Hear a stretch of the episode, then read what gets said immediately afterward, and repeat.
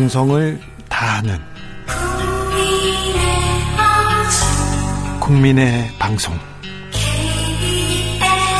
KBS 주진우 라이브 그냥 그렇다고요. 주진우 라이브 함께하고 계십니다. 라디오 정보센터 다녀오겠습니다. 정한나 씨.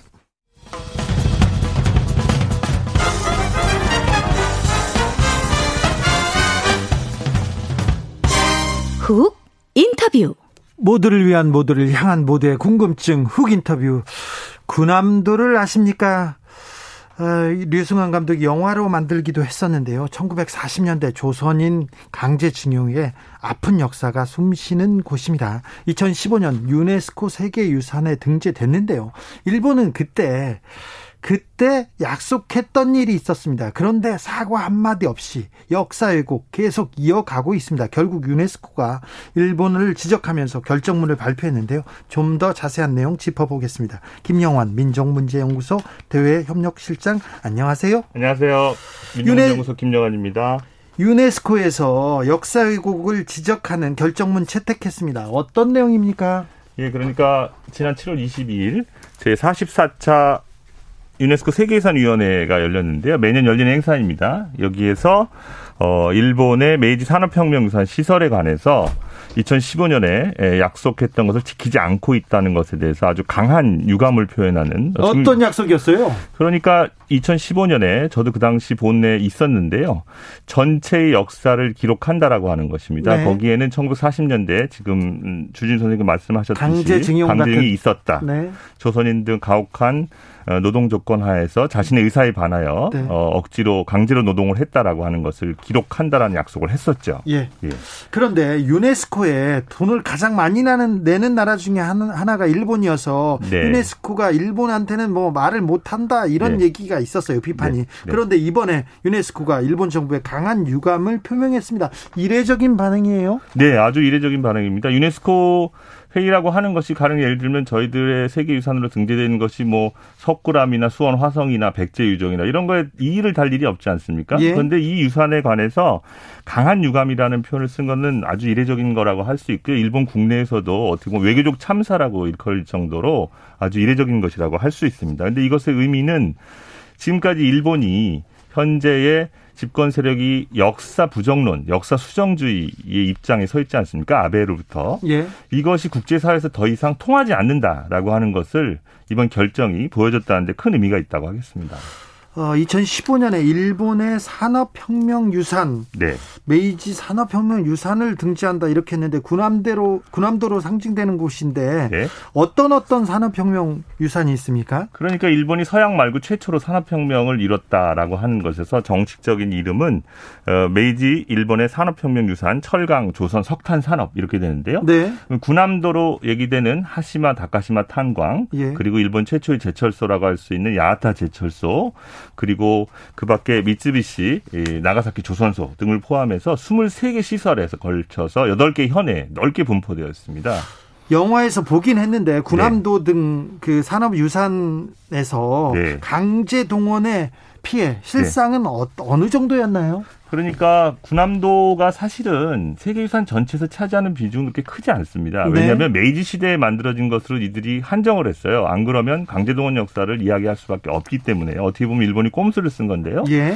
그럼에도 불구하고 어, 이 23개 산업유산 시설 전체에 걸쳐서 강제동원 이 된 사람들이 조선인뿐만 아니라 중국인들 그리고 연합군 포로들도 동원이 됐습니다. 예. 그래서 그러한 곳에서 어, 강제 동원이 있었다라고 하는 것이고요. 전체적인 숫자를 보면 조선인만 해도 한 3만 3천 명 정도, 네. 그리고 연합군 포로만 해도 5,100명, 그리고 중국인 4,184명 정도. 대다수는 또 조선인이었네요. 그렇죠. 조선인이 제일 많았습니다. 아무래도 네. 강제 동원이 저희가 식민지였기 때문에 그렇겠죠. 어, 일본이 메이지 산업혁명 유산을 네. 유네스코에 등재한 이후 네. 일본 정부는 뭘 했습니까? 그러니까 일본 정부는 이것이 등재할 때부터 기본적으로 이 메이지 산업유산 혁명이라는 것이 메이지 유신의 150주년을 기념해서 의도적으로 네. 한 것이거든요. 네. 그래서 이 약속을 지키라는 권고가 있었기 때문에 2년에 걸쳐서 두 번에 걸쳐서 권고 이행 보고서를 제출을 했고요.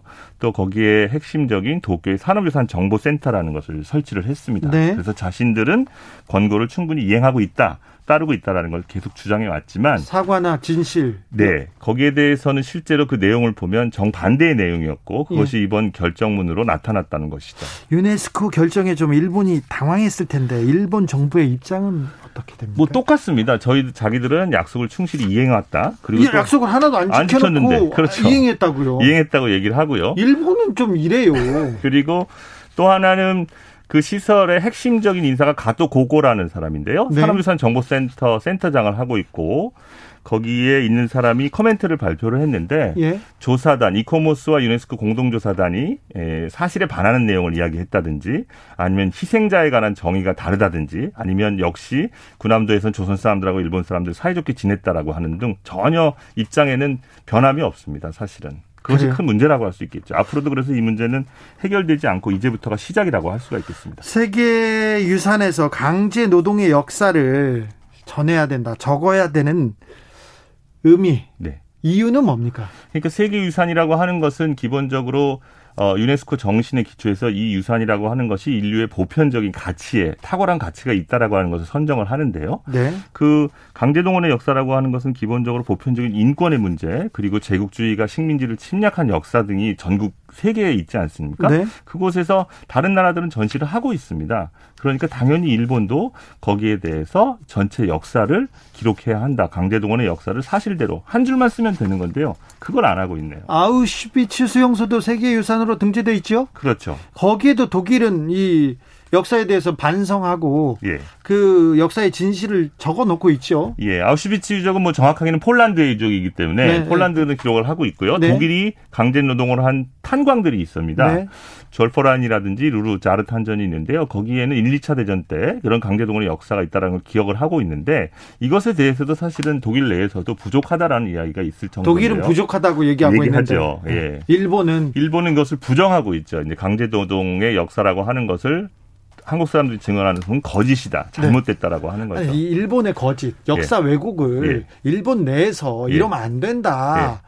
하는 사람들도 있을 거 아니에요. 그런 대단히 많이 있죠. 있어요? 있습니다. 저희들이 이 문제 강제동원 문제 해결을 위해서 민족문제연구소가 한 20여 년 이상 어, 활동을 해왔는데요. 네. 일본의 시민단체가 없었으면 같이 못했습니다. 아, 그분들은 네. 전후에 자신들의 지역에서 실 실제로 있었던 강제동원의 역사를 발로 뛰면서 다 조사를 했고요. 저희들이 이 문제에 있어서도 계속해서 같이 연대해서 대응을 해오고 있습니다. 국민의힘 의원들이 유네스코의 공고 이행을 촉구하는 결의안 국회에 제출했는데 아.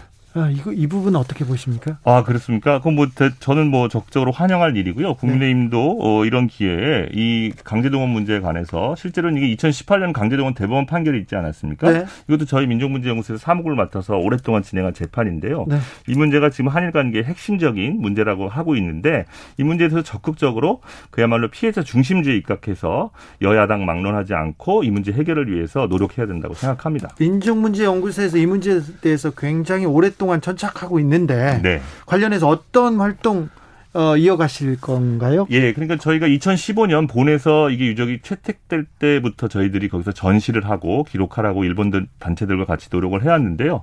현재 지금 저희들 민족문제연구소가 운영하는 식민지 역사 박물관에서 네. 이 세계유산에서 실제로 강제 동원한 피해자들의 증언만을 전시를 하고 있습니다. 예. 피해자의 목소리를 기억하라, 강제동원의 역사를 전시하라 하고 있는데요. 이런 전시를 통해서 산업산 정보센터의 전시가 잘못됐다라고 하는 걸 계속 지적하고 앞으로도 이 전시를 바꿔나갈 수 있도록 저희들이 일본 시민들과 계속해서 노력해 나갈 것입니다. 네 티나무님께서 IOC나 유네스코나 다 일본 편인 것 같습니다. 이렇게 의심하는 분들 많습니다. 네, 유네스코가 실질적으로 저희 군함도 유산 이후로 잘 아시겠지만 일본군 위안부 제도에 관한 기록 유산이 있습니다. 예. 그것을 등재하려고 한국, 일본, 중국 등이 노력을 했는데요. 이 룰을 바꿔버렸습니다. 일본이. 일본이요? 예. 당사자 간의 분쟁이 있을 경우에는 어 합의를 해야지 할 수 있다. 그래서 등재가 참 멀어지고 있는데요. 저희들이 등재를 할 당시에도 이 채택이 하루 연기됐습니다. 한일 정부 간의 합의가 이루어지지 않아서. 네. 네. 그런데 강제동원의 역사를 인정한다라는 문헌을 발표함으로써 합의가 이루어졌는데 바로 다음날 일본 정부는 부정을 했죠. 합법적인 것이었다고. 네. 네. 민족문제연구소에서 오셨으니까 이 문제도 좀 물어보겠습니다. 네. 일본이 도쿄올림픽 홈페이지에서 독도를 자국 자기 땅이라고 계속해서 표기하고 있습니다. 네. 이 문제는 어떻게 보고 계신지요? 이 독도 문제에 관해서는 이미 이고 노무현 대통령께서 그 유명한 연설로 이미 결정을 지신 바가 있습니다. 1904년 러일 전쟁 때 네. 당시 이후에 맺어진 조약으로 독도가 일본의 영토에 편입이 됐다. 이 독도의 문제는 단순히 영토 문제가 아니라 역사 인식의 문제, 식민지 지배를 합법적으로 볼 것인가 불법적으로 볼 것인가 이것에 관해서 이미 결정 말씀을 하신 바가 있고요. 그리고 일본이 생각해 보면 그러한 영토를 접하고 있는 모든 나라들과 영토 분쟁이 있지 않습니까? 러시아, 있고요. 중국. 네. 이건 무엇을 얘기하냐면 그야말로 식민지 지배, 침략 전쟁의 과거를 제대로 청산하지 않고 있기 때문에 이것이 계속되고 있는 것이거든요. 네. 그래서 이런 문제에 관해서는 어 단순히 국가 간의 영토 분쟁이 아니라 역사 인식의 문제 차원에서 저희들이 계속해서 이 문제를 일본에게 식민지주의를 극복하고 전후 역사를 청산하라라고 하는 것을 요구해 갈 수밖에 없고 또 일본도 그렇게 해야 된다고 생각을 합니다. 일본은 안 하지 않습니까? 그래도 해야죠. 네. 계속해서 해야죠. 아 역사 공부도 안 하고요. 네. 만약에 일본이 계속해서 유네스코의 권고를 이행하지 않고 네. 구남도에 대한 역사를 왜곡한다면 네. 어떻게 하시? 근데 이 유네스코에서 실제로 유산이 등재가 취소된 예가 올해까지 세 개밖에 없거든요. 아, 그건 뭐냐면 자국 너무 난개발이 됐다든지 자기 국가 스스로 이것을 다룰 수 없다라든지 관리를 못하겠다 해서 대단히 힘든 일입니다, 실제로. 네. 그리고 유네스코 세계유산이라고 하는 것은 기본적으로 일본의 그 지자체 관광 산업하고도 연결이 돼 있기 때문에 저희들은 이것을 취소하라라고 하기보다는 네. 실제로 역사를 한 줄 기록을 하라라고 네. 계속해서 일본 시민들과 요구해 나가고 일본 정부에게 이 문제에 관해서 압력을 가해 나갈 생각입니다. 일본 시민들도 우리와 뜻을 같이 하는 시민들이 있습니까? 많이 계시죠. 많이 있습니까? 예, 강제동원 진상규명 네트워크라고요. 네. 전국에서 네. 이 문제를 수십 년 동안 음, 해결하기 위해서 노력하신 분들이 뜻 있는 일본인들이 또 있네요. 그럼요. 4297님께서 일본의 역사 왜곡은 그렇다 치고 네. 우리나라의 친일 언론, 친일 옹호 집단 이건 어떻게 합니까? 미래 후손한테 그냥 그냥 넘겨야 합니까? 이렇게 물어봅니다. 네, 이 문제가 정말 심각한데요. 실제로 네. 이 역사 부정론을 일본뿐만이 아니라 한국 내에서도 동조하는 사람들이 많이 있습니다. 반일 종족주의 잘 아시죠? 그렇죠. 거기서 대표적인 저자인 이우연 씨는 실제로 이 군함도 강제노동의 역사에 대해서 일본 산업유산 국민회의와 함께 유엔에 가서 강제노동이 없었다라고 증언을 하신 바가 있습니다. 예.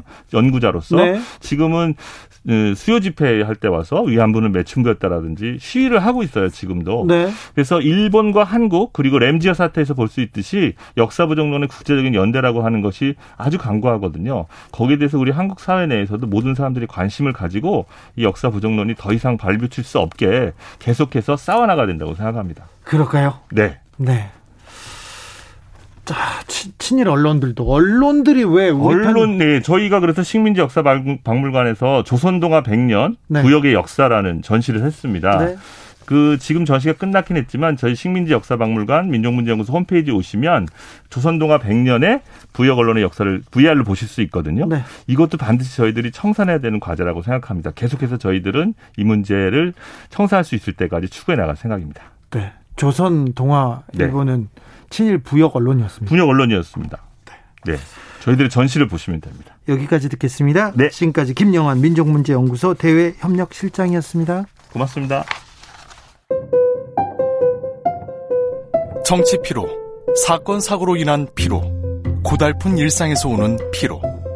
오늘 시사하셨습니까? 경험해 보세요. 들은 날과 안 들은 날의 차이. 여러분의 피로를 날려줄 저녁 한 끼 시사. 추진우 라이브.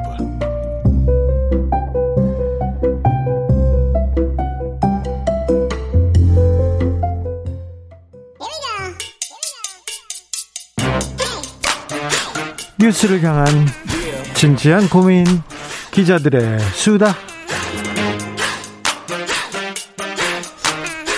라이브 기자실을 찾은 오늘의 기자는 발로 뛰는 기자입니다. 한겨레 김민아 기자 어서 오세요. 네, 안녕하세요. 네. 축구 보셨어요? 아, 아, 못 봤습니다. 네, 한국이 온두라스를 2대 0으로 이기고 있습니다. 네. 온두라스 수비수가 아, 무리한 반칙을 하다가 한 명이 퇴장당했습니다. 네. 그러니까 편안하게 주진우 라이브 들으시면 되겠습니다. 자, 민주당에서는 오늘 본 경선 돌입 후에 첫 TV 토론회가 있었어요? 네, 맞습니다. 어땠어요? 오늘, 오늘 오후 3시 반부터 했었는데요. 아무래도 지금 이낙연 후보의 지지율 반등세가 굉장히 좀 뚜렷하게 나타나고 있는데 네. 그래서 그런지 이낙연 후보한테 많이 공세를 펴는 모습을 볼수 아, 있었습니다. 이제는 또 이낙연 후보를 견제하나요? 네, 약간 그런 모습이 보였는데요. 네. 어, 이재명 경기지사 같은 경우에는 오랜 공직 생활을 했었는데 공약 이행률이 우수하지 못하다 이렇게 지적을 했고 네. 또 정세균 총리는 부동산 정책, 아, 전 총리죠.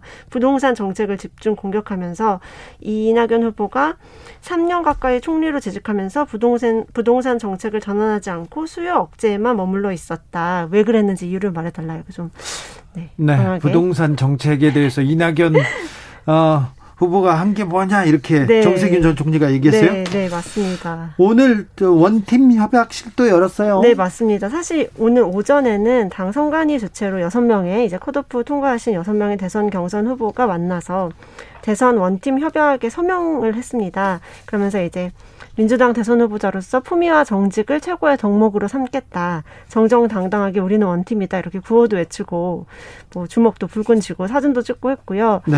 그 훈훈한 모습이 꽤 연출이 돼서 훈훈했어요?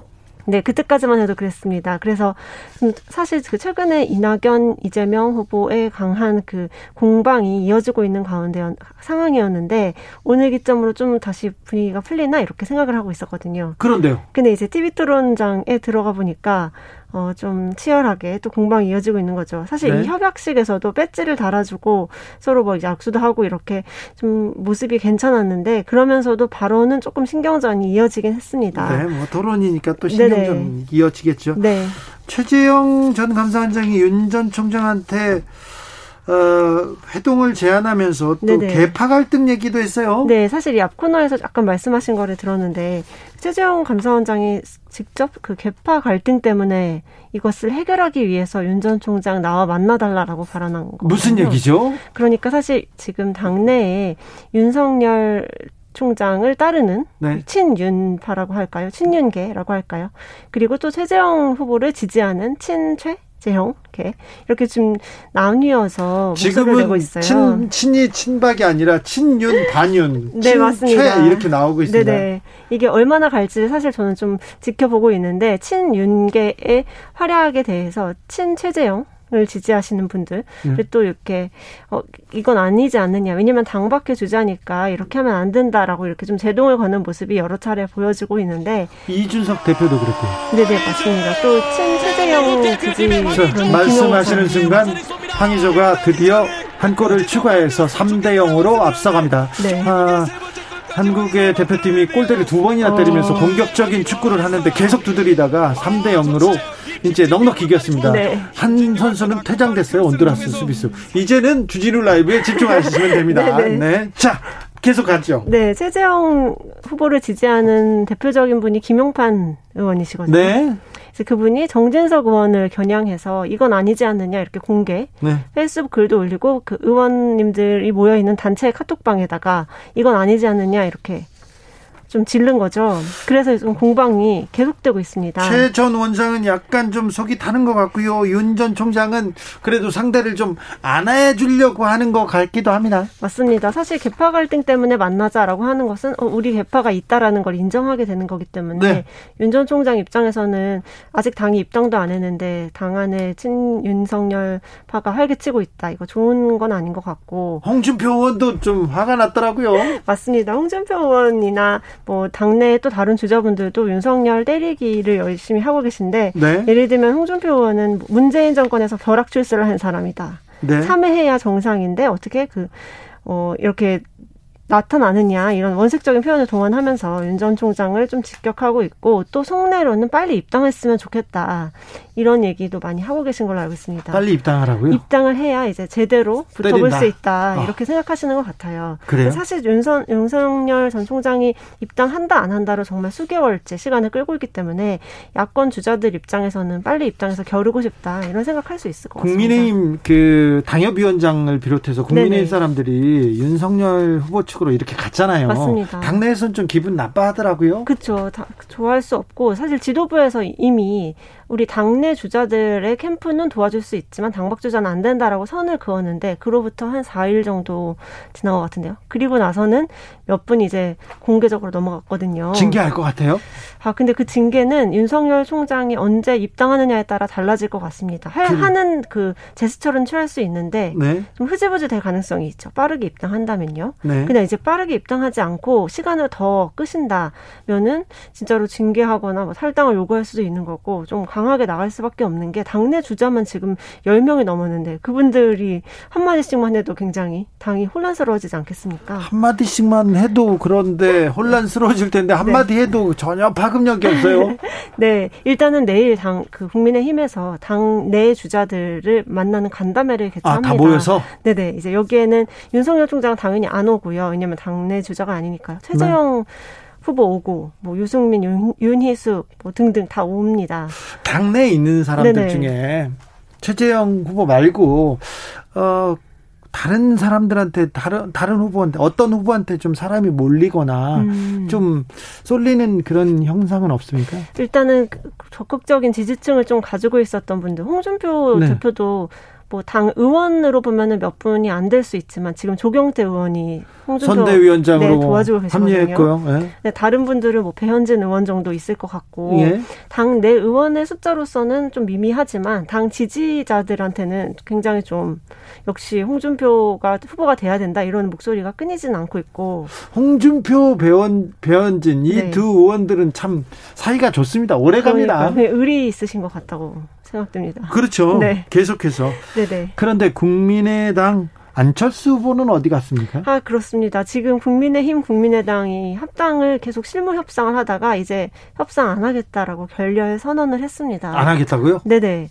이게 사실은 협상을 이제 안 한다, 못 한다라는 거거든요. 네. 그것을 그 권은희 원내대표가 요구를 했다고 합니다. 그래서 국민의힘에서도 좀 심기가 불편한 상황이고 네. 국민의당도 네. 어, 너무 국민의힘 제1야당 주도로 가는 것에 대해서 불편한 기색을 숨기지 않거든요. 좀 화가 난 것 같더라고요. 맞습니다.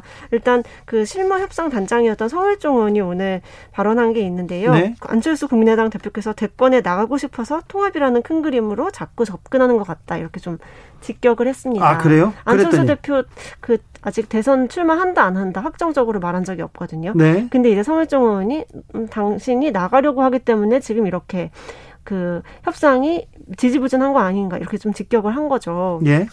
그리고 이제 거기에 대해서 국민의당은 안철수 대표는 음, 밝히지도 않았다. 대선 출마 여부를 당연히 밝히지도 않았고 연결짓는 것은 말도 안 된다. 이렇게 또 거세게 좀 반발하는 모습으로 가고 있어요. 그런데 네. 안철수 후보 안철수 후보가 안철수 대표가 서울시장이 이번에 나간다. 네. 대선은 안 나갈 것이다. 몇 번 공언했잖아요. 맞습니다. 그걸 물어보는 사람은 없더라고요. 근데 그때 되게 말을 미묘하게 이렇게 한 게요. 서울시장에 출마하면 이라고 했습니다. 출마했잖아. 근데, 근데, 최종적으로는 단일화해서 패하면서 출마하지 못했다. 이렇게 해석의 여지를 조금 남겨둔 거죠. 그 정치인들은 그 이렇게 또 얘기를 한자로 맞습니다. 깔아요. 맞습니다. 그렇기 때문에 어떻게 보면은 말로는 내가 서울시장에 출마를 안 했으니까 대선 나갈 수 있다 이렇게 돌려서 해석이 될 수도 있는 부분은 있어요 있기는 예. 이제 그것 때문인지 다른 이유 때문인지 어쨌든 제3지대에서 계속 좀 사람을 모아서 네. 더 몸집을 키운 다음에 영향력을 키워서 국민의 힘과 같이 하려고 하지 않나 생각합니다. 대선 가도에서 네.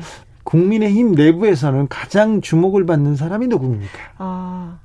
저 개인적으로는 윤희숙 의원 좀 주목되는 것 같아요. 그리고요. 여성 그리고 예. 오세훈 서울시장. 아, 네네. 그 얘기도 계속 나오고 있습니다. 오세훈 시장 사람 주변 사람들이 많이 바빠요. 열심히 움직이더라고요. 네, 또 서울시장이 1년짜리이기 때문에 뭐 하신다면 명분이 있는 것도 사실이고요. 네. 네.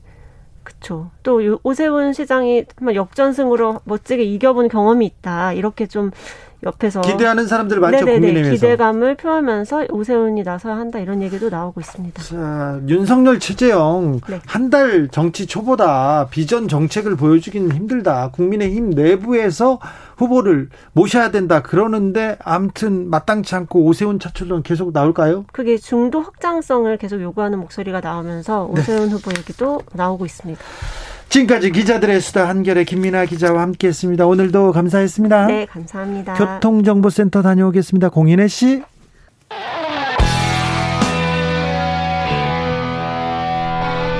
스치기만 해도 똑똑해진다. 드라이브 스루 시사 주진우 라이브.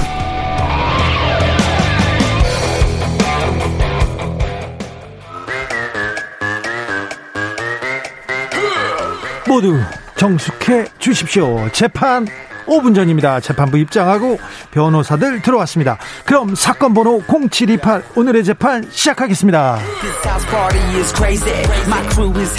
박지훈 변호사 출석했습니까? 네, 출석했습니다. 박지훈 변호사입니다. 신유진 변호사 출석했나요? 네, 출석했습니다. 네. 아, 8237님께서 우리나라 축구 왜 이렇게 잘하나요? 골이 그냥 골대 속으로 막 빨려 들어갑니다. 비조 1위로 가겠네요. 아자아자 얘기합니다. 아, 3대 0으로 지금 이기고 있는데 사실은 골 포스터를 두 번이나 맞췄어요. 그렇죠.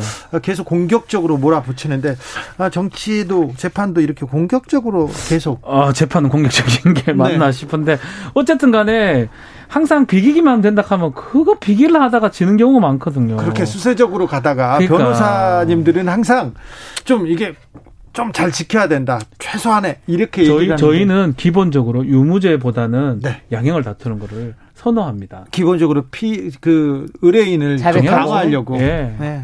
자백은 기본적으로 합시다. 방어로 갑니다. 네. 공격보다는. 그래가지고 네. 저는 항상 검사님한테 판사님한테 가서 제 네. 주장을 하다가 변호사한테 항상 혼나곤 했습니다.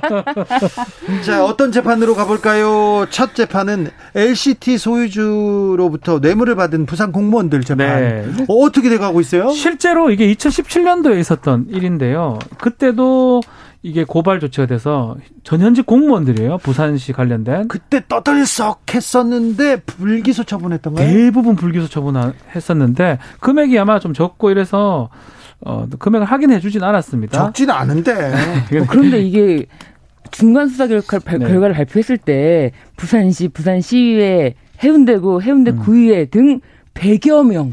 저는 이 숫자에 놀랐습니다. 100여 명. 네. 야, 어쨌든 이 관계된 LCT 음. 관계된 모든 사람에게 크든 작든 뇌물을 줬다는 거 아닙니까? 아니 그 수억 아. 원대 뇌물이었어요. 그렇죠. 선물이었어요. 그 당시에 이거를 그냥 선물 정도로 봐서 대가성은 있다고 봤는데 그걸 불기소를 했는데 이번에 새롭게 참여연대에서 네. 부산 참여연대입니다. 조사를 좀 해달라라고 어 얘기를 했었고요. 이번에는 조금 달리 봤습니다. 일부 기소도 했고요. 예? 이 중에 2억 원 상당의 선물을 받은 사람도 있어요. 2억 원 선물이요? 네, 뭐 고발장에 따르면. 또 몇몇은 지금 특혜 분야. 예. 범죄 혐의가 있다고 봐서 박형준 부산시장 네. 조사는 어떻게 됐습니까? 요 부분은 네. 네, 박형준 시장이 시장이 되기 전부터 부산시에서 전수 조사를 하고 있었거든요. 네. 그런데 아무래도 부산시에서는 뭐 계좌 추적 권한도 없고 뭐 기, 일단 투기를 조사하려면은 계좌를 봐야 되잖아요. 네. 근데 계좌 추적 권한이 없잖아요. 강제 수사 권한이 없으니까. 그렇기 때문에 뭐 한계가 있다라고 하고 박형준 시장은 당선되고 나서 이 동의서를 어 제출을 해 줘서 조사를 하고 있지만 어 아직까지 그 동의서를 제출하지 않은 공무원들도 있다고 합니다. 그런데 결과에 대해서는 뭐 박 박형준 시장이 당선되자마자 부산시에서 조사하고 있는 거에 동의서를 써줬다고 해서 바로 특이 의혹으로 나올까? 저는 의문이 있습니다. 특혜라고 의혹을 받던 네. LCT. 예. 그 부분에 대한 수사도 대, 진행되고 있습니다. 그거는 지금 특혜보다는 명예손죄가 지금 문제가 되고 있거든요. 명예손. 공직선거법상에 고발 조치됐어요. 예. 특혜 아니다. 뭐 등등에 대해서는 아직 수사 중인 걸로 지금 알고 있고 그 부분에 대해서는 좀 나오고 있는 게 별로 없습니다. 미술품 어, 판매 의혹 그런 그렇죠. 다 합쳐가지고 다 합쳐서요? 조사가 좀 진행 중인 걸로 지금 박형준 부산시장은 4대강 관련해서 국정원에게 공작을 지시하고 보고를 받았다는 의혹도 받고 있는데 이 수사는 어떻게 되고 허위사실 공표죄죠. 그것도 네. 공직선거법상 위반이고 수사가 되고 있습니다. 예 예. 이 부분은 중요한 중요한 재판이 될 것 같은데. 네. 사실은 이게 결국은 공소시효가 6개월이에요. 그래서 아마 그 맞춰서 예. 조사가 진행이 되고 기소가 된다 하더라도 그 무렵에 보궐선거 6개월이니까 10월 정도가 될 것 같아요. 네. 네. LCT는 박형근 시장이 나오지 않았으면은 이 사건은 묻혔을 것이다 그런 생각이 드는데 네. 박형준 시장이 나오면서 좀 뭔가 이상하지 않나 싶은 그런 지점들이 있잖아요. 박형준 시장도 이상하죠. 네, 그 같은 날 어, 우연히 뭐 만나서 위아래층 예, 위아래층을 이렇게 어, 분양권을 사고 했던 그런 이상 좀 의심스러운 의혹들이 나오면서 이번에 LCT에서 예전에 LCT에서 불기소 처분 났던 거를 그냥 넘길 수 없다라고 해서 뭐 기소까지 된 걸로 그래서 박형준 시장이 이 부분 이 부분에 있어서는 공이 있다 오히려 네, 그렇게 보여집니다. 네. 조희연 서울시 교육감이 공수처에 출석해서 10시간 넘게 조사를 받고 귀가했습니다. 해직 교사 특혜 채용 의혹을 받고 있는데요. 네. 공수처 1호 사건 이 네. 수사는 어떤 부분이 쟁점인가요? 일단은 가장 주목받는 부분은 감사원에서 감사했던 결과예요. 예. 특혜 채용입니다. 특혜 채용. 예전에 해직된, 해직된 사람들을 절차를 어겨가면서 채용했던 부분. 네. 뭐 예컨대 직권남용죄 아니면 국가공무법 위반이 되는 거거든요. 네. 요 부분에 대해서 지금 공수처에서 1호 사건으로 선정을 했고요. 그래서 공수처에서 지금 조사를 지금 진행을 했는데 가장 중요한 거는 직권을 남용했느냐, 절차를 위반했느냐, 요게 핵심으로 보입니다. 그래서 이게 과연 처벌성, 가벌성이 있는 것이냐, 그에 대해서 뭐 저희 교육감은 뭔 소리 하느냐, 당연히 적법한 채용이다. 또 그 사람들 채용 안 하면 안 된다라고 얘기하는 입장이고요. 예. 공수처나 지금 감사원 조사 결과는 법 위반 사실이 있다. 그렇기 때문에 처벌해야 된다라는 입장입니다. 어떤 부분이 이렇게 유무죄를 가를 수 있을까요? 어, 일단 뭐 채용 공고 전에 채용자를 미리 정했는지 네. 아니면은 뭐 특별 지형에 반대한 어, 뭐 부교육감 등 관계자들에 대해서는 업무에서 뭐 혹시 제외됐는지 뭐 그런 것들에 대해서 심사위원 선정에 관여했는지 그런 것들에 대해서 의무제 뭐 가를 수 있다고 볼 수 있겠지만 일단 저도 서울시 교육청 사학기관 자문위원입니다. 그래서 아, 높은 사람이네요. 아니 자문위원이기 때문에 변호사기 네. 때문에 그래서 법률 문제 쟁점이 생기면은 저한테도 이 자문 어저 어, 자문 의견서를 됩니까 이렇게 물어보죠. 네, 자문 의견서를 이제 작성해 달라고 합니다. 요청이 옵니다. 그러면 네. 저도 이제 관련 법률을 검토해서 이게 문제 있다 없다에 대해서 이제 답변을 드리는데 이 사건에서도 이 조희연 어 교육감은 지금 보통은 자문을 한 군데 정도 받는데 이 사건 경우에는 특별히 법률 자문을 두 군데 받았다. 그래서 문제 없다고 얘기를 답변을 들었기 때문에 진행한 거지. 본인이 이 건으로 인해서 무슨 이익이 있으며 문제가 있다고 하는데도 강행할 이유가 없지 않느냐. 이제 이렇게 얘기를 하고 있, 습니다 그런데 감사원 감사를 받았고요. 공수처에서 1호 사건으로 수사도 받고 있습니다. 그렇죠. 근데 사실 계속 지금 논란이 되는 부분이 결국은 이거 수사한다 하더라도 기소권은 검찰이 갖습니다. 예. 공수처가 기소할 수 있는 거는 뭐 다 알다시피 판사, 검사, 경무관급 이상의 경찰뿐이에요. 예. 교육감이에요. 뭐 아무 관계가 없습니다. 네. 그래서 수사를 해가지고 결과를 낸다 하더라도 검찰에서 예를 들어서 불기소를 해버릴 수도 있는 상황이고요. 그래서 실제로도 이거는 출국 금지 사건이라 저는 유사하게 보거든요. 네. 김학의 사건이라 네. 뭐냐 하면 하나하나 절차를 다 지키지 못했을 가능성이 커요. 감사원 결과상. 근데 과연 이게 가벌해야 되고 처벌할 필요성이 있는가 이 차이 같아요.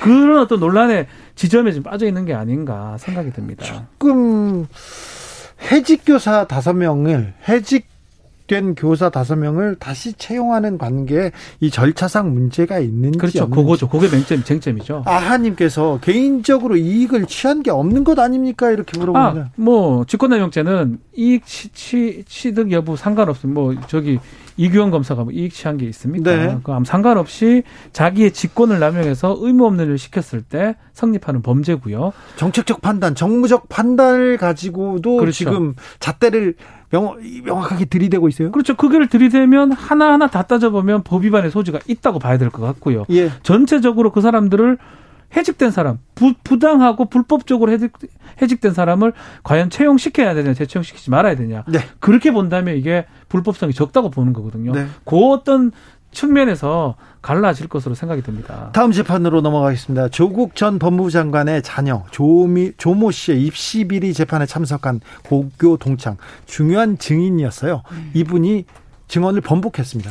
어, 이 참 증언 번복하는 그그 그 날이 그 저번 주 금요일이었던 것 같은데 재판이 예. 금요일에 있었는데 이 내용을 듣고 어, 정말 깜짝 놀랐습니다. 네. 어, 이 워딩을 거의 뭐 정확하게 이제 복귀하면서 복귀한 어, 기자분과도 얘기를 나눴지만 이장 씨 같은 경우는 자신은 검찰 조사 때 영상을 보고 맞다라고 얘기를 했다는 거예요. 네. 영상을 보고 맞다라고 저도 제가 말씀드리지 않았습니까? 그런데 뭐 검사님도 여러 가지 뭐 수사하는 동안에 자료를 보고 하셨으니까 검사님이 또 아니라고 하면 뭐 아닐 수 있겠지요. 이렇게 이렇게 말하지 않았습니까? 라고 하면서 저는 처음에 조민 씨가 조민이 맞다. 라고 말했던 점을 다시 한번 법정에서 진술로 했고요. 그리고 예, 이 상황에 대해서 다시 이제 재판을 나와서 네. 자신의 그 SNS상에 올리기까지 한 것입니다. 네. 법적으로는 뭐 사실은 이거는 조국 장관 재판에서 했던 얘기거든요. 네. 정경심 교수 재판 1심에서는 달리 얘기했고요. 예. 2심 재판이 끝났어요. 예. 8월 10일 날 선고가 예정. 이제 선고가 남았어요? 예, 그게 뭐 미뤄질 가능성은 있지만 아마 제가 좀 확인을 못했는데 의견서 냈을 것 같아요. 예. 뭐 참고 자료를 쓸 수가 있습니다. 네. 다른 재판이긴 하지만 중요 증인이고 표창장이나 그렇죠. 뭐또 요 공익센터 인턴, 관련된 업무방해죄 네. 같은 범죄의 증인 증인 증인이기 때문에 네. 그 자료가 제출될 거로 보는데 막 이제 SNS에 썼던 것들은 법정에서 한 얘기가 아니기 때문에 예. 법적 증거적 효력은 없지만 이 조국 장관 재판에서 했던 진술은 매우 중요한 매우 중요한 증거가 될 것 같고 네. 정경심 교수의 재판이 입시 비리 관련돼서 대여섯 가지 범죄가 있어요. 그 중에 공익법센터에 가서 허위 인턴 작성 해 가지고 의전원에 제출했던 부분 업무 방해죄거든요. 예. 그 부분은 이 진술대로라면 뭐 사실관계가 바뀌어질 가능성도 있다 이렇게 봅니다. 그렇죠. 위증죄 논란도 있어요. 그런데 이 이거 그것보다도 더 먼저 생각해 볼 게 이 지금 장 씨가 왜 그런 진술을 하게 됐는지에 대해서 이제 SNS에 밝힌 거예요. 왜냐하면 자기의 얘기도 정확하게 뭐 기록에 남는다거나 뭐 수사 기록에 남는다거나 정확하게 다 보도가 되는 게 아니기 때문에 자신의 가족이 어 도와줬는 처음엔 도와줬는데 네. 오히려 피해를 봤다. 예. 총 11번의 검찰 조사를 받게 된 거예요. 그렇죠. 자신의 아버지는 뭐 출국 금지까지 받고 그렇게 되고 자기는 어머니까지 두 번이나 조사를 받고 그러니까 정말 그리고 또 무엇보다 언제든지 피의자로 전환될 수 있는 그런 여지를 남겨두고 이제 검찰에 계속 11번이나 사실 이게 11번 11번이나 검찰에 가서 이야기를 해야 될 사안인지 정말 모르겠습니다. 예. 그런데 그렇게까지 하는 걸 보면서 너무나 어, 충격을 받고 사실은 여기도 쓰진 않았지만 무서웠을 것 같아요, 저는. 근데 SNS상에서는 보복적인 그런, 어, 뭐, 그런 마음이 있어서 진실을 가렸다라고 했는데 저는 좀 사실은 공포심도 있지 않았을까. 근데 공포심이라고 쓰면은 검찰에게 공포심을 느낀다라고 하면 자체가 또 그렇게 해서는 안 될 것 같으니까 자신의 그 자기 검열 하에 제 의견입니다만 그런 단어를 보복이라고 이제 오히려 이제 그쪽으로 화살을 돌려서 말을 한 게 아닌가 무서웠을 것 같아요. 저도 공감을 하는데 이게 사건이 진술 번복이 의미가 있는 게 아니고요. 진술 번복하는 과정에서 뭐 예컨대 조국 전 장관의 SNS상 주장이긴 한데요. 한 세시간반 정도, 삼차 조사 때 세시간반 정도가 누락이 됐어요. 오전에 왔는데 오후부터 시작을 했다는 거. 그런 수사 간행적인 측면에 대해서 문제 제기될 가능성도 없어요. 왜냐하면 김학의 전 차관 관련해서 대법원에서 파기환송시키면서 면담하고 진술 회유하고 이런 수사 관행 하지 말라. 그렇게 얻은 증거는 증거 능력 없다라는 취지의 파기환송 판결을 내렸거든요. 네. 그 맥락으로 봤을 때는 요 지금 요런 식으로 3시간 반 동안 붙잡아 놓고 뭐 영상 틀어줬다고 하는데 무슨 영화입니까? 영화로 3시간 그 10분이면 볼 수 있는 거를 3시간 반 동안 볼 일은 없는 건데 그러한 식으로의 조사 방식의 어떤 문제점. 그 뭐 고문하는 거 아니에요. 착각하지만 거기서 겁줄까요? 아닙니다. 3시간 아, 반 동안 네. 계속적으로 지금은 없죠. 이제는 그렇게 하는 사람 아무도 네. 없습니다. 근데 그게 위축이 됩니다. 사람이. 무섭죠. 저희도 그 변호사니까 조사 참여를 하잖아요. 검사가 보자면 제일 무서워요. 네. 그리고 심지어 네. 9시 반에 들어가는데 1시 5분부터 조사를 했다고 나와 있는데 점심도 먹었다라고 이제 검찰이 밝혔어요. 근데 네. 사실 검찰청에서 밥 먹는 게 너무 밥 먹는 게 뭐 좋아요. 진짜 그게 오히려 더 안 넘어가고 내가 진짜 여기서 이러다가 계속 얼마나 더 와야 될지 더 두렵습니다. 그리고 심지어 자신이 온 시간이 잘못 써여 있어. 근데 음. 거기다 지장을 찍어야 돼. 그런 것도 아, 내가 여기서 이의를 제기할 수가 있나 없나 그런 것 때문에 공포심 저는 분명히 있었을 거라고 제 의견 그렇죠. 제 의견이지만 생각이 들어요. 반복되는 조사 그리고 출국 금지 아, 아버지가 출국 금지 됐는데요. 굉장히 네. 좀 조금 위축되죠. 네. 아, 이 장 친구 장 씨는 검사를 비난하지 말라 이런 또 무섭죠. 네. 아, 저는 안 되죠. 절대 절대 비난하면 안 됩니다. 입장이 있다 이렇게 네, 네, 네. 얘기합니다. 그럼요. 네. 어, 7925님께서 우리나라 법치가 세미나에 참석했다가 참석했다 안 했다를 가지고 무죄 유죄를 반가름할 정도로 어수선하지는 않을 듯합니다. 이런 의견도 주셨습니다. 아, 대한민국과 온두라스의 축구 경기가 이어지고 있는데 또 페널티킥을 얻었습니다. 아유, 황의조 선수가 다시 키커로 뭐, 나섰는데 뭐 제가 예상 컨택 넣, 습니다 어, 황의조 선수가 어, 넣으면 게임 하나 많아죠. 해트트릭을 기록하게 되는데요. 잠깐 경기 듣고 올까요? 기대하겠습니다. 자 가요. 황희조 갑니다. 황희조 슈팅 들어갑니다. 네, 좋습니다. 좋습니다. 4대 0. 4대 0으로 온드라스를 어, 이기, 이기고 갑니다. 소나기보다 더 시원한 골, 골 폭풍, 골 소나기 소식입니다. 요 골은 어, 방향은 읽힘을 당했는데도 네. 와, 골이 좋습니다. 워낙 정확하게 워낙 구석으로 저쪽으로 가면 아무도. 못 봤습니다. 그렇습니까? 네. 박지훈 변호사가 또 축구 재판을 또 잘하네. 축구 재판이 네. 훨씬 재밌습니다. 아 그렇습니까? 네. 어, 올 여, 휴, 여름 휴가철 법정도 네. 지금 휴정기입니다. 그렇죠. 지금 휴정이에요. 7말 8초라 그래요. 네. 7월 마지막 주, 8월 첫째 주. 전고에는 대부분 법원은 쉽니다. 여태 좀 쉬죠. 변호사들도 네. 우리 신 변호사 저는 지금 여기 나와 있지만 네. 지금 서초동이 조용합니다. 이때 휴가 갑니다. 이때 이제 뭐 2주 다 가는 사람도 있지만 통상은 1주씩 나눠서 네. 이제 가는 경우가 많고요. 그래서 좀 쉬는데 중요 사건들 예를 구속 기간이 정해진 사건이나 네. 이런 사건들 말고는 대부분 네. 놉니다. 네. 대부분 노는데 이 휴정기에도 어, 굴러가고 있는 중요한 재판들이 있습니까? 네. 정말 이 재판만큼은 쉬면 안 된다. 그래서 네. 어, 양수태 전 대법원장 공판이 지금 열리고 있습니다. 이거 몇 년째 할 거예요. 근데 이거 왜 그리 하냐면 아마 사법적으로 잘 아는 사람들이잖아요. 네. 증거를 부인하면 그 증거에 관련된 사람을 불러야 됩니다. 예. 그건 완전 법적인 시스템이에요. 네네. 네. 그것을 이용하는 거예요, 사실은. 네. 아마 이분들 원한다면요. 재판 10년도 할 수 있어요. 네네. 아니, 원한다면.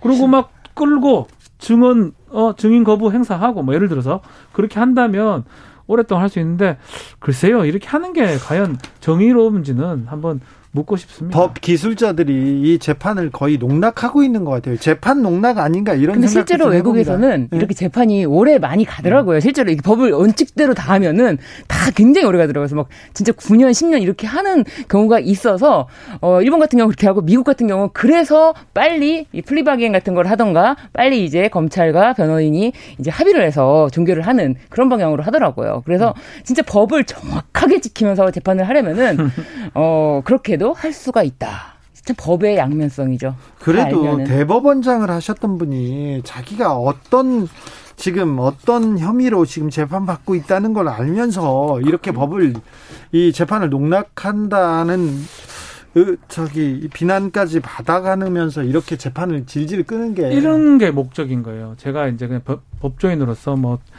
법원 얘기하기가 참 만만치는 않지만 결국은 시간 끌어서 정권이 바뀌었을 때 받겠다. 예. 이런 의도가 있는 거예요. 확실한 예. 의도가 있는 것 같습니다. 때문에 사실은 같은 법조인이고 존경받아야 될 위치에 있는 사람인데 이렇게 굳이 하는 게 맞느냐. 저희도 원한다면 5년씩 할 수 있어요. 안 하죠. 그게 정의관념에 부합하지 않기 때문에. 근데 대법원장 사법부에 수장을 했던 사람이 본인이 살려고 아 죄송합니다 본인의 신변 때문에 네. 그런 식으로 한다는 거는 많은 국민들이 한번 생각해봐야 될 부분 같습니다. 뭐 모든 사람이 재판을 공, 정하게 받을 수 있는 권리는 있어요. 네. 양승태 대법원장한테만 이런 권리가 좀 만약에 넓게 네. 넓게, 넓게, 적용되게. 그렇긴 하지만 또 일반 변호인 같은 경우는 일반 변호인은 사건이 한 건이 뭐 10년 가면은 진짜 굶어 죽잖아요. 아니 근데 일반 변호인들이 이렇게 하겠다고 재판 안 못해요. 재판 진행해 달라고 하면 판사한테 혼나지 않습니까? 판사가 직권으로 행사해서 못 하게 하죠. 네, 판사도 못하게 하죠, 진짜. 이재용 부회장 재판은 어떻게 되고 하고 지금 있습니까? 지금 가석방을 다 채웠어요. 60%. 60% 채우면 무조건 풀어줍니까? 아니요. 근데 가석방의 가능성 저 있다고 보고요. 지금 예. 놀, 자꾸 언론에 나오고 있고 재판 두 개가 지금 계류 중입니다. 네. 우리가 알고 있는 삼성 바이오로직스 자본시장법 위반 사건하고 네. 프로포폴 마약류 관리법 위반 두 가지 재판이 진행 중인데 가석방 요건에 해당하기 때문에 가석방 심사를 받고 있다라는 얘기가 있습니다. 받고 있죠. 지금 그러니까 지금 있어요. 확인은 못 해주겠다는 거. 그건, 그건 무슨 말이냐면 네, 받고 있는 것 같아요. 받고 있는 거예요. 네. 아니라 하면 그만이거든요. 네. 받고 있다는 뜻으로 법률적 용어가 그렇지 않습니까? 예.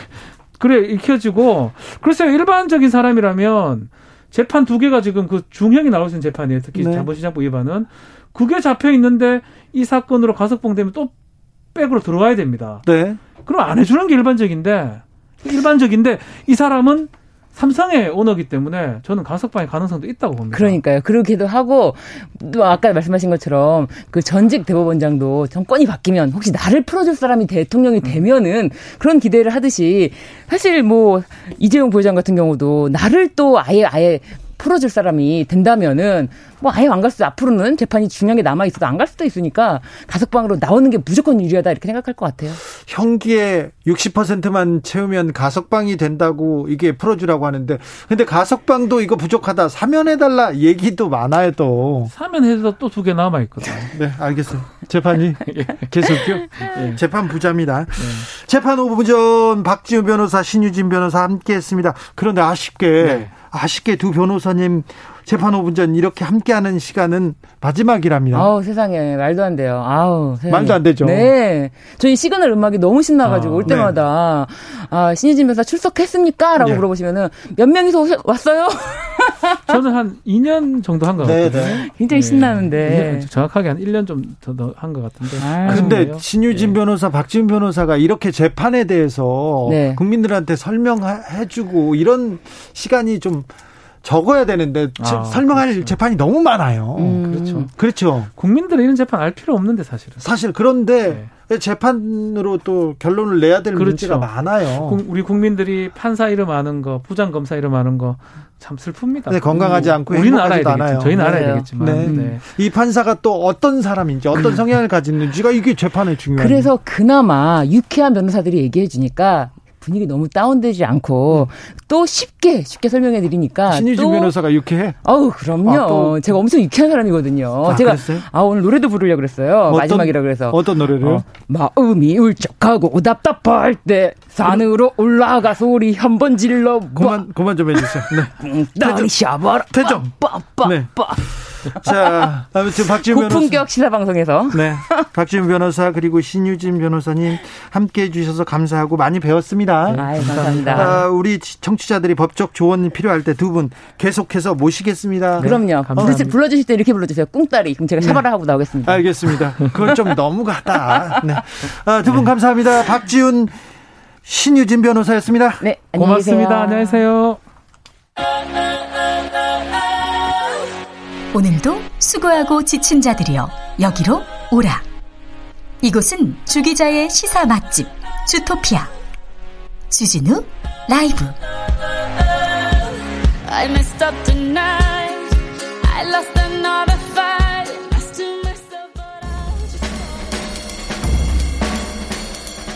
느낌 가는 대로 그냥 고른 뉴스 여의도 주필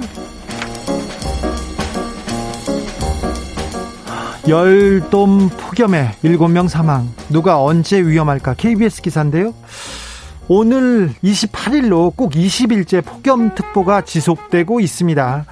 폭염은 한반도 위아래를 꽁꽁 싸면 열돔 탓인데요. 덕분에 지금 찜통더위 가마솥더위를 넘었습니다. 압력밥솥 더위라는 말까지 나왔는데요. 온열 질환자가 잇따른다는 게 걱정거리입니다. 이 날이 더워서 온열 질환으로 추정돼서 사망한 사람이 벌써 올 들어서만 10명입니다. 사망자가 가장 많이 나오는 시간은 오후 2시부터 4시 사이고요. 사망의 90%는 실외 활동 중에 일어났습니다. 논밭에서 야외 작업장에서 더위에 목숨을 잃었는데요. 실신하거나 여, 그 더위를 먹은 환자를 보면 평평한 곳에 눕히는데 다리를 머리보다 높게 두는 게 좀 중요합니다. 그리고 의사소통이 가능하면 물을 천천히 마시게 해줘야 한다고 합니다. 폭염 속에 고생하시는 노동자들 그리고 농부 아 여러분들 더울 때는 조금만 쉬었다 가 자고요. 사망 사건 이어집니다. 조심하셔야 됩니다.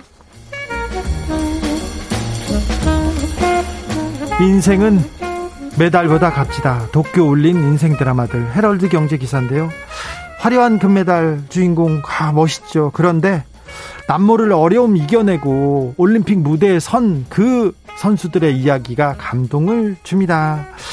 아, 동메달을 딴 태권도 인교돈 선수. 아, 이분은 혈액암의 일종인 림프종 판정을 받았어요. 그래서 22살 때 수술을 받았고요. 머리 항암 치료를 받았습니다. 머리카락 빠지고 구토가 계속 찾아왔습니다. 그런데 기적적으로 올림픽까지 나서서 아, 동메달까지 쟁취했습니다. 모든 것을 전부를 쏟아내고 져서 후회나 아쉬움은 없다. 이 말이 저는 굉장히 마음을 울리더라고요.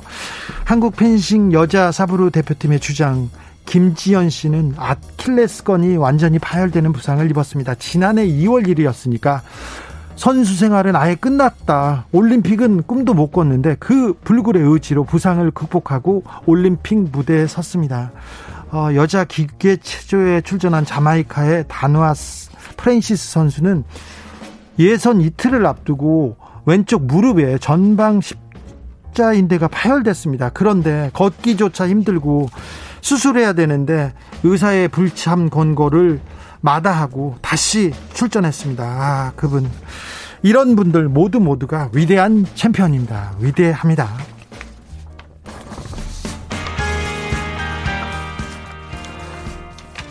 러브홀릭스의 Butterfly 들으면서 주진우 라이브 여기서 인사드리겠습니다. 돌발 퀴즈 정답은 황의조였습니다. 황의조.